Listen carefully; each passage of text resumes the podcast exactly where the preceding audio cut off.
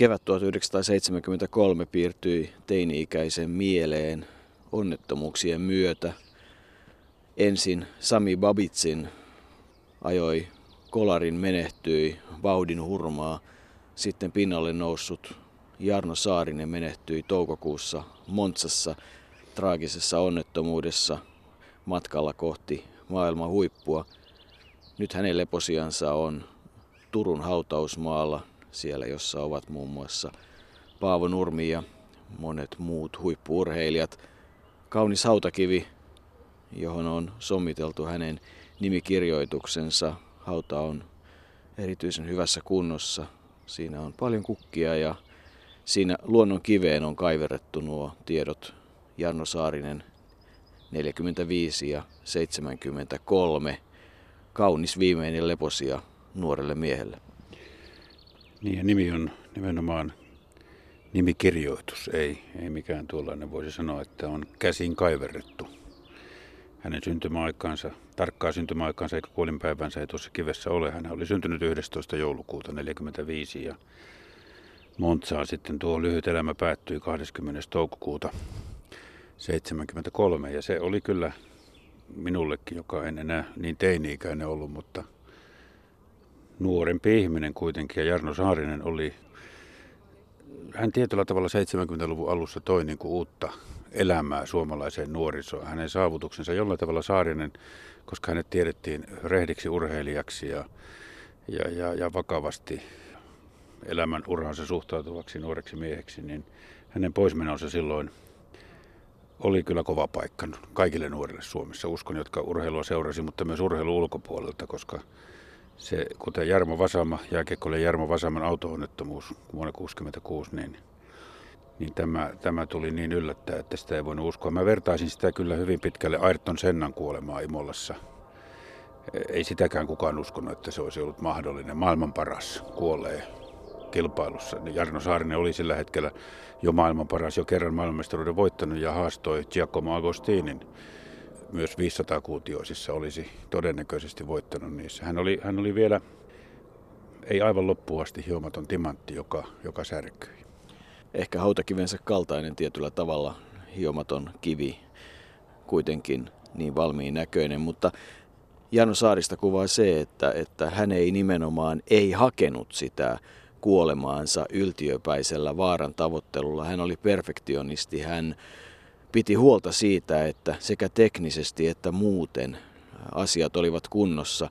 Hän oli hyvin älykäs, hän oli oman insinöörikurssinsa priimus ja hän todella tiesi kaiken niistä moottoreista ja niistä pyöristä, rakensi ja huolsi ja tarkisti toinen toisensa jälkeen nimenomaan niin, että turvallisuusasioilla ei leikitty. Se oli sitä ominta saarista. Hän kieltäytyi muun muassa ajamassa Mansaarella, josta minä muistan niitä lukuja, kun kerrottiin, nyt kuoli 98, nyt kuoli 99 ja nyt kuoli sadas, ikään kuin se olisi ollut joku kilpailu sen kauhun keskellä. Niin, siltä se Mansaaren ajo siihen aikaan vaikutti. Vaikea ymmärtää, miten ihmiset, nuoret ihmiset menivät. Oli siellä tosin aika jäkkäitäkin ajajia joukossa, joten se saattoi olla yksi Mansaaren Mansaaren kirous, mutta tuota, miten, joka, miten he viitsivät vuosi toisen jälkeen sinne mennä, vaikka todennäköisyys onnettomuudelle ja kohtalokkalle onnettomuudelle oli erittäin suuri. Jarno Saarinen ei ollut kiinnostunut tällaista ruletista. Hän oli kiinnostunut huippuurheilusta ja, ja moottoripyöräilystä, ratamoottoripyöräilystä, mutta kohtalo päätti toisin. Ei, ei Jarno Saarista voi siitä Montsan katastrofista syyttää. Siitä on olemassa paljon kirjoja, paljon kirjoituksia, miten kaikki tapahtui, eikä kukaan ihan tarkkaan varmasti pysty koskaan analysoimaan, miten tapahtui, mutta siinähän Renzo Pasolini, joka myös sai surmansa, lähti ensimmäisenä kiihdytyksen jälkeen, kun tultiin niin kurva Grandeen, joka ei sinänsä ole mikään niin vaikea kurva, niin siellä oli ilmeisesti öljyä, johon Pasolinin pyörä sitten osui ja Pasolini eh, kaatui. Ja itse radalle pyörä lensi sitten jostain suojavallista ja sen kerrotaan osuneen ensimmäisessä, ensimmäisessä vaiheessa kolmantena tulleeseen Jarno Saariseen. Ja kyllä sanoisinko järkyttävintä on lukea yhden mukana olleen kilpailijan muisto siitä, että hän näki, miten Jarno Saarinen yritti nousta siinä radalla, kun sitten loppuporukka tuli samassa hänen ylitseen ja kuolema seurasi välittömästi kypäräsärkyyn ja päävammat olivat jo niin vaikeita, että niistä ei ollut mitään mahdollisuutta selvitä. Niin itse asiassa kun luin sitä kertomusta siitä, miten Charles Mortimer, joka sitten oli se kuljettaja, jonka kohtaloksi tuli ajaa Saarisen yli, hän itse käsi lähes irronneena itki, en voinut tehdä mitään, en voinut tehdä mitään, vauhtia yli 200 kilometriä Monsan pääsuoran päässä. Ja Traagisinta koko asiassa mielestäni on se, että kun 350 kuutioisten kilpailun viimeisellä kierroksella kilpailijan koneesta tippuu radalle tai tulee radalle öljyä ja sen kuljettajat tiesivät, he moneen kertaan sanoivat järjestäjille, että radalla on öljyä, tehkää jotain, mutta kilpailun piti lähteä liikkeelle ajoissa ja kun vielä Renzo Pasolini oli kaatunut lähdössä ja tuli myöhässä lähtöön. Kilpailu lähti 15-17 liikkeelle ja kuljettajilta kysyttiin, pelkäättekö te? Mikä tuntuu tänä päivänä mahdottomalta ajatukselta. Öljyä radalla, Montsan radalla, kuoppaisella, muutenkin vaikealla. Asfaltista nousee öljyä kuumuudessa, rata on vaikea ajaa ja sinne päästetään kuljettajat. Se jälkikäteen tuntuu täysin edes vastuuttomalta, mutta ehkä on niin, että Jarno Saarisen, Henri Toivosen ja Ayrton Sennan jälkeen näiden autourheilun ja moottoriurheilun kolmen kuninkuusluokan rallin formuloiden ja moottoripyöräilyn jälkeen turvallisuusasioihin on suhtauduttu toisella tavalla. Kyllä, ja, ja on ehkä väärin sanoa, että Jarno Saarinen itse olisi kuvitellut, että, että kun hän kaiken tekee niin hyvin kuin hän osaa, että hän on turvassa siinä vaiheessa. Kyllä hän monta kertaa sanoi, että hän tässä lajissaan tiedostaa ne riskit, mitä siinä on, mutta pyrkii niitä poistamaan niin paljon kuin mahdollista siihen aikaan ei kokonais, kokonaisvaltainen poistaminen ollut mahdollista, niin kuin ei ole vieläkään, mutta aika vähän enää onnettomuuksia, kohtalokkaita onnettomuuksia tapahtuu. Saarinen oli, hän nousi huipulle lajissa, joka, joka suomalaisia on aina kiehtonut. Siis kyllä mä pikkupoikana muistan, kun oli Pyynikin ajot ja oli Jyväskylän Harju ajot ja oli täällä Turussa Ruissalo ajot ja, ja, ja sen moottoripyörän silloisen polttoaineen katkun, joka jäi ikään kuin tuollaiseen hajumuistiin. Sen, sen, sen kokee aika ajoin, tai kuvittelee kokevansa aika ajoin vieläkin. Ja sitten kun tuli Jarno Saarinen, joka oli kielitaitoinen kaiken lisäksi, oli, oli taitava rakentaja, pyörärakentaja, niin kuin sanoit, ja, ja, ja mekaanikko, ja sitten hän pystyi nousemaan maailman huipulle, niin, niin ei ole ihme, että hänestä tuli hyvin suuri suosikki nuorison keskuudessa Suomessa. Ja ja sitten, että se matka päätyy niin äkkiä tänne luonnonkiven alle Turun hautausmaalle, niin se, se sokki on kyllä jäänyt, sekin on jäänyt muistiin. Sen ikään kuin kokee aina uudelleen kuin Jarno Saarista ja vuotta 73 ja kevättä toukokuuta ajattelee. Jarno Saarisella oli omana aikanaan monia hyviä kilpakumppaneita, jotka olivat myös hyviä ystäviä jääradalla Martti Pesonen, Heikki Mikkola, Teuvo Länsivuori ja Jarno Saarinen kohtasivat usein ja kamppailut menivät ristiin. Martti Pesonen keräsi MM-sarjassa kaiken kaikkiaan 93 pistettä, ei siis turha kuljettaja ja hänelle Jarno Saarisesta on jäänyt monia monia muistoja. No niin, Jarnon kanssahan sitä aloitettiin tämä moottoripyöräharrastus sillä nuorena poikana ja ja ensimmäisiä kilpailuja, mitä yhdessä ajettiin, oli jääratakilpailut ja myös sitten äh, meillä aika monipuolista oli tämä lajivalinta myös silloin, että kesäaikana myös ajettiin maaratakilpailuja niin sanottu urheilukoneluokassa, eli samoilla pyörillä. Ja, ja, ja niistä myös sitten äh, kesällä pystyttiin muuttamaan myös vaikka motocrossiin soveltuva pyörä. Ja, ja tällä tavalla meillä se kausi oli hyvin täyspainoinen ja pyöreä ympäri vuotisesti. No sitten kävikin niin, että, että Jarno ja Teuvo Länsivuori eh, lähtivät kokeilemaan niin sanottua TT, kun siihen aikaan ajettiin aika paljon sorapintaisilla radoilla näitä hyvin mutkikkailla painoilla. Oli Ruissaloa ja Väinölänniemeä ynnä muita loistavia ratoja sen aikuisiksi eh, ja erikoisia, niin, niin nämä pojathan sitten pääsivät siellä heti, kun junioriluokas ajoivat, niin, niin keulapaikat suorittivat siinä ja lähtivät siitä sitten edistämään itsensä sinne niin sanotun TTn varsinaiseen kilpakonepuolelle. Ja, ja sitten ne minunkin innostivat, kun mä olin itse enempi innostunut motocrossista ja endurosta ja, ja valmistaudunkin kuuden päivän ajoin Ruotsiin eh, silloin vuonna 1966 ja loukkasin polven ja, ja eh, se homma jäi siihen, niin, niin mä ajattelin, että no kokeillaanpas mitä tämä TT-touhu on ja, ja, ja lähdin sitten seuraavana vuonna siihen niin sanottuun eh, junioriluokkaan ja sieltä kautta sitten me taas yhdessä oltiin jatkuvasti, niin vedettiin nämä jääradat, kun, kun sitten alettiin TT-kilpailuja kiertää yhdessä. Ennen kaikkea meillä sitten hyvin tärkeänä asiana oli sen koko, koko asian edistyminen oli, oli täällä Suomessa, kun tuli Keimolan ja Ahveniston moottoriradat ja e, sitten saatiin tuotantokilpapyöriä hankittua itsellemme, jotka mahdollisti sitten tämmöisen eteenpäin menemisen ja, ja hyvin paljon sitten nämä kaksi rataa antoivat meille semmoista todellista ää, tämmöistä asfalttiratatuntumaa. Tällä tavalla se alkuhomma sitten lähti liikkeelle.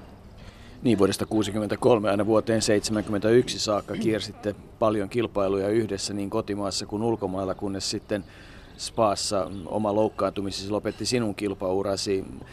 Minkälaista oli se reissaaminen silloin maailmalla? Se on varmaan ollut semmoista seikkailua, joka ei ihan hevin unohdu. Kisa oli joskus ehkä pienempi seikkailu kuin itse kisapaikalle meneminen. No näinhän se oli, että siihen aikaan voi sanoa, että sitä oltiin vähän niin kuin pelle pelottomia, kun lähdettiin tuonne maailmalle. Ja suurta tietoa ollut koko radoista, eikä muista, että se oli, se oli täysin uutta meille. Mutta tietysti se autokalusta ja muu, niin se oli sen aikuista vanhaa, että ensimmäiset remontit saatettiin jo tehdä tuossa Tanskan maalla autoihin, että päästi ylipäänsä kilpailupaikalle. Mutta, mutta tietysti Jarnon kohdalla täytyy sanoa, että hän oli hyvin huolellinen ja, ja, ja jämpti ja hän piti tietysti autokalustonkin hyvässä kunnossa, että ei, ei hänellä ollut epävarmuutta, etteikö hän kisapaikalle pääsisi, mutta, mutta toki, toki kyllä me muutkin sinne päästiin. Kun Jarno Saarista muistellaan, niin, niin muutamia asioita tulee mieleen. Mainitsit jo tuon jääradan, eli että se monipuolisuus oli olennainen tekijä siihen lahjakkuuteen. Se hio sitä timanttia edelleen. Sitten aika monessa yhteydessä tulee eh, tämä perfektionisti, eli että hän oli äärimmäisen tarkka kaikissa asioissa – ja kolmas asia, mikä tulee mieleen, on tämmöinen hymy, ystävällisyys ja ehkä pieni semmoinen pilke silmäkulmassa. Onko nämä semmoisia Jarnoa kuvaavia piirteitä?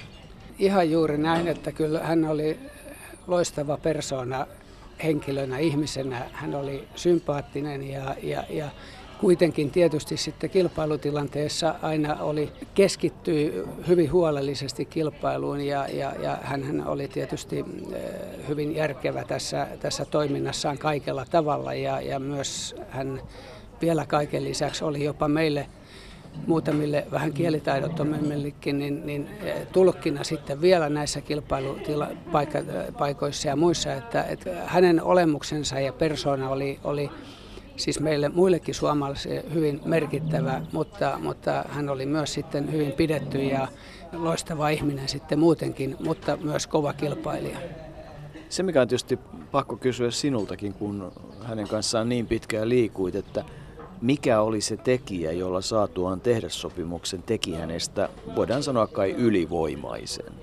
No kyllä se kaikki alkulähtökohta oli se, se pitkäaikainen valmistautuminen jo niihin aikaisempiin tapahtumiin. Se, se kaikki tämmöinen, hän, hän oli hyvin tämmöinen määrätietoinen toiminnassaan ja järkevä eh, kaikella tavalla ja hän oli siltä osin kyllä ihan, voi sanoa, ylivertainen.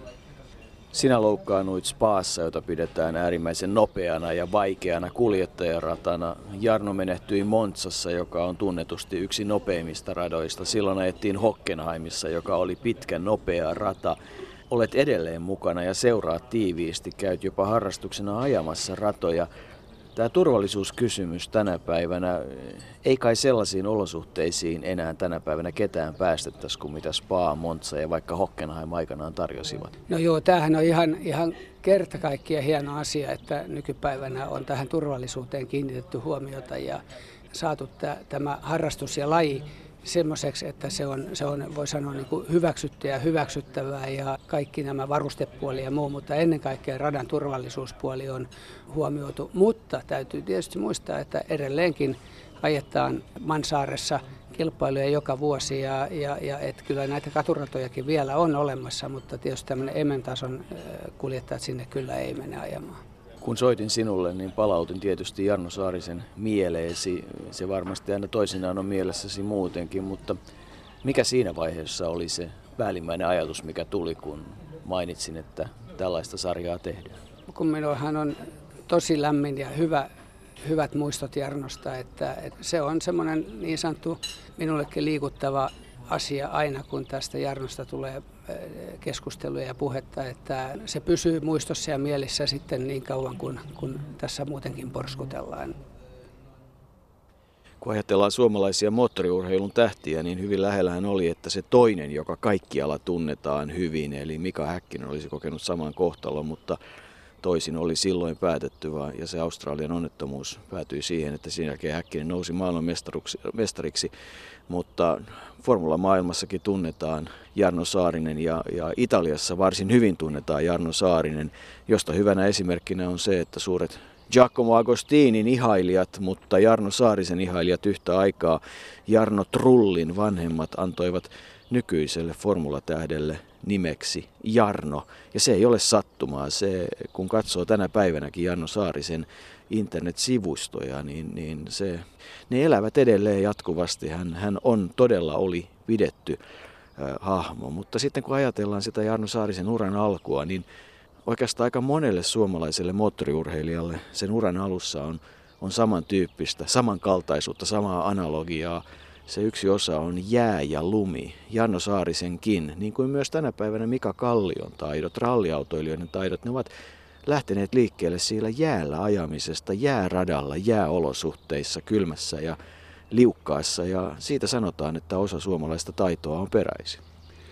Varmasti on varmasti on maasta, jossa ei ollut nopeusrajoituksia eikä muita. Täällä pystyttiin pienillä teillä harjoittelemaan ja ajamaan. Ja jääradat, jotka olivat erittäin suosittuja 60-luvulla ja 70-luvullakin, kun järvissä vielä oli kestäviä jäitä, niin totta kai ne toimivat pohjana. Sen verran tuosta Jarno urasta, että hän oli vuonna 1972 250 kuutioista maailmanmestari ja, ja sen hän lähti pyrki huipulle myös 350 kuutioisissa ja 500 kuutioisissa. Oli, tämmöinen oli tarkoitus. 250 kuutioista hän ajoi silloin, kun tuo katastrofi tapahtui, mutta 500 kuutioiset olivat sinä vuonna. Hän halusi nimenomaan Giacomo Agostinin haastaa. Ja, ja kun sanotaan että, ja uskotaan, että, että Saarinen olisi siinä onnistunut, niin se on tietysti taas tuo osa legendaa, jota ei koskaan voida todistaa oikeaksi, mutta silloin 73 kuudesta ensimmäistä kilpailusta hän oli jo voittanut viisi sinä vuonna, joten kaikki edellytykset olivat, olivat olemassa, eikä, eikä tuota, sovi epäillä, etteikö näin olisi ollut mahdollista, koska emme saa sitä tietää. Giacomo Agostini, joka aikanaan voitti sitten kaikkia 15 maailmanmestaruutta, koki itsekin, että Jarno Saarisessa on hänen manttelin perijänsä, hänen haastajansa ja sitten manttelin perijänsä, josta saattaa tulla ihan yhtä pitkäaikainen ja usean eri luokan maailmanmestari, kuten hänestäkin, mutta tässä kiven äärellä sitä on hyvä pohtia, mutta vastaustahan siihen ei koskaan tullut saamaan, miten olisi todella käynyt. Niin, kaikki merkit viittasivat siihen, että silloin 73 Saarinen olisi todella ollut ylivoimainen, koska se Yamaha, millä hän ajoi, se MV Agustan pesi italialaisten kiusaksi moneen kertaan ja sekin kilpailu, jota hän ei voittanut, hän johti sitä selkeästi, mutta sitten 200 kilometrin vauhdissa ketjut katkesivat, ei kuitenkaan käynyt sen huonommin. Saarisella on tällainen historia. Mutta kyllähän tietysti Jarno Saarinen ja Giacomo Agostini on joitain valokuvia, jossa he ovat yhdessä, niin samankaltaisia, hymyileviä, onnellisen oloisia nuoria miehiä, tyylikkäitä ja sitten kun moneen kuvaan liittyy vielä Saarisen viehättävä soilevaimo, niin siinä on sellaista nuoruutta kerrassaan. Kissa Paronista tuli sitten Paroni. Tuli Paroni ja hän, hän, hän sai toisena suomalaisena tuo lentävä suomalainen nimen tuolla ulkomailla, eli Paavo Nurmen jälkeen hän oli toinen lentävä suomalainen. Suomalaisten suhtautumista huippuurheiluun kuvastaa kuitenkin hyvin se, että ei Jarno Saarista Suomessa ennen vuotta 1972 juurikaan laajasti tunnettu. Tietysti hänet tiedettiin moottoripyöräpiireissä ja, ja, ja laajemmin urheilua seuraavien piireissä, mutta niin kuin tavalliset ihmiset ja, ja tavalliset penkkiurheilijat eivät tienneet kuka on Jarno Saarinen, mutta heti kun hän voitti silloin, rupesi voittamaan vuonna 1972 ja voitti maailmanmestaruuden. Hän nousi kerralla aivan, aivan kuin humauksessa suomalaiseen kärkeen. Jopa vuoden urheilija äänestyksessä hän, hän oli neljäs sinä vuonna 1972, vaikka Lasse Vireen huuma oli ja, ja München huuma oli, oli korkeimmillaan, niin moottoripyöräilijä 1-2 nousi sieltä jostain tuntemattomuudesta neljänneksi. Tällä tavallahan me suomalaiset koemme. Kun menestystä tulee, niin me otamme pojan tai tytön omaksemme, miehen tai naisen. Mutta silloin, jos menestystä ei ole, niin se, se, se ei niin hirveästi merkitse. Se on, se on ehkä vähän linjaton suhtautuminen huippuurheiluun Suomessa, mutta, mutta näin se vain on. Enkä mä usko, että se on ihan kokonaan suomalainenkaan ilmiö, vaan, vaan sitä vartenhan huippuurheilu on, että siinä on menestyjiä ja ei-menestyjiä. Ja, ja mehän kaikki tiedämme, että menestyjät ovat ne, jotka saavat suuremmat otsikot. Ja itse asiassa ne, joita ei hakata kiveen ja jotka eivät sinne jää ikuisiksi ajoiksi jonkun traagisen tai muun asian takia, niin aika nopeasti sitten huippuurheilijat unohdetaan. Monia olympiavoittajia ja mitalisteja on sellaisia hyvin menestyneitä, joista kukaan ei tänä päivänä puhu. Janno Saarinen ei ole sellainen, mutta kyllähän se tietysti se muutos Janno Saarisen elämässä sieltä 60-luvulta sinne 70-luvulle oli aika huima, kun Alussa hän teki kaiken itse, hän huolsi pyöränsä itse, hän rakensi niitä itse. Hän tiesi, mitä niitä rakennetaan työpaikkatunturilla ja testaaminen ja kaikki se, mikä siihen liittyy. Ja sitten se ajaminen kuplafolkkarin tai itse asiassa Volkswagen pakettiauton lattialla ja säilykkeitä syöden ja lattialla nukkuen ja itse kaikkea kuljettaen. Sitten tulivat mukaan mekaanikot, tulivat mukaan hotellit, tuli mukaan se parempi elämä ja ennen kaikkea se, että vaimo Soile oli sitten mukana kaikissa kilpailuissa aina sinne Montsaan 20. toukokuuta saakka siihen kilpailuun, jota kukaan meistä ei olisi halunnut nähdä eikä kokea, eikä ainakaan sitten radion välityksellä kuulla. Jarno Saarinen on menehtynyt Montsassa. Jarno Saarinen, moottoripyöräilyn ensimmäinen suomalainen maailmanmestari on tänään kuollut Montsassa Italiassa. Tavoitimme heti kilpailun jälkeen Monsan varikolta moottoripyöräilijä Teuvo Länsivuoren mekaanikon Matti Neuvosen. Olitteko te onnettomuuspaikalla onnettomuuden tapahtuessa? Ei, me oltiin tässä, tässä lähdössä ja heti kun lähtö tapahtui, niin tämän suoran jälkeen oli se kurvi, missä ne ajo. Toiset kertoi, että siellä on ollut öljyä radalla. Teillä ei ole tietoa siitä, kuka onnettomuuden sattuessa oli johdossa? Ei ole mitään, kun tää on, täällä on ihan kaikki sekaisin. Täällä ei kukaan tiedä mitään. Oliko siellä tällä kertaa tällaista tönimistä mukana, kun... Tuskin, tuskin oli. Minusta tuntuu, että siellä on, siellä on ollut öljyä, koska siinä oli edessä luokassa, niin sanovat, kun tuli pojat maaliin, että siellä radalla on joka paikassa öljyä. Ajettiinko tämä sarja loppuun? Tämä sarja ei, ei ajettu loppu, kilpailut loppu siihen. Mitenkähän suuri tämä kilpailijoiden nopeus oli onnettomuushetkellä? No sen verran Teuvo sanoi, että tähän kurviin mennään semmoista paria sataa. Oliko Jarno Saarisella uusi kilpailupyörä nyt käytössä? Tämä oli tämä kaksi puolisataisten luokka. Ja mä en tiedä, ilmeisesti hän ajoi tällä samalla pyörällä, millä on ajanut tähänkin asti. Mitä mieltä te olette tästä radasta? Onko se hyvä? Ei. Tämä ei ole ollenkaan semmoinen, että tämä ajajan rata. Tämä, tämä on pyöriä ja koneiden rata ihan täysin. Tässä on muutama pari kurvia on ja suoraa, sitten on pitkiä suoria, että keskinopeudet pyöri kolme sataisten luokassakin vähän auki 200, että siitä voi kuvitella minkälaista vauhtia on. Ovatko kilpailupyörät nykyisillään kehitetty jo liian pitkällä? Onko se jo koneiden taistelua eikä miesten? Tuskinpa vaan, se riippuu vähän radasta ja miten se ajetaan, mutta tuota, minun on vaikea, vaikea siihen sanoa. Aina pyritään nopeampia nopeampiin. Mutta Ko- sitten pitäisi, pitäisi ratojen olla myös sama, samaa luokkaa pyrkiä olemaan mukana, mutta tämä ei ole kyllä ainakaan minun mielestä tämä Monsan rata, niin tämä on kaikkea muuta. Puhelimessa oli siis Monsassa mekanikko Matti Neuvonen. Kun puhuit tuosta noususta huipulla, joka suomalaiselta moottoriurheilijalta on aina vaatinut paljon rahaa ja, ja paljon yritystä, koska, koska Suomi on kuitenkin Euroopan syrjäisimpiä valtioita, niin, niin ihan samanlainen uran alku oli Keke Roosbergilla, joka ainakin yhden kertomuksen mukaan kerran tullessaan pienemmistä autoluokista kilpailusta Saksassa autonsa kanssa Tukholmassa rahat loppuivat ja siihen aikaan Tukholmassa oli, oli näitä niin sanottuja pornoluolia, niin kuin sanottiin, niin kerrotaan, että Keke teki jonkun tällaisen yrittäjän kanssa sopimuksen siinä Tukholmassa ja sai sen, että hän seuraavassa kilpailussa pistää mainoksen autoonsa ja sai sitten laivarahat ja pääsi Suomeen. Eli tämän, tämän tyyppistä elämää silloin elettiin. Syöttiin mitä saatiin, ja, mutta päämäärä oli kyllä kaikilla näillä, niin kuin Jarno Saarisellakin varmasti kirkkaana mielessä. Hän tiesi, että hänellä on lahjoja. Hän tiesi, että hänellä on edellytyksiä.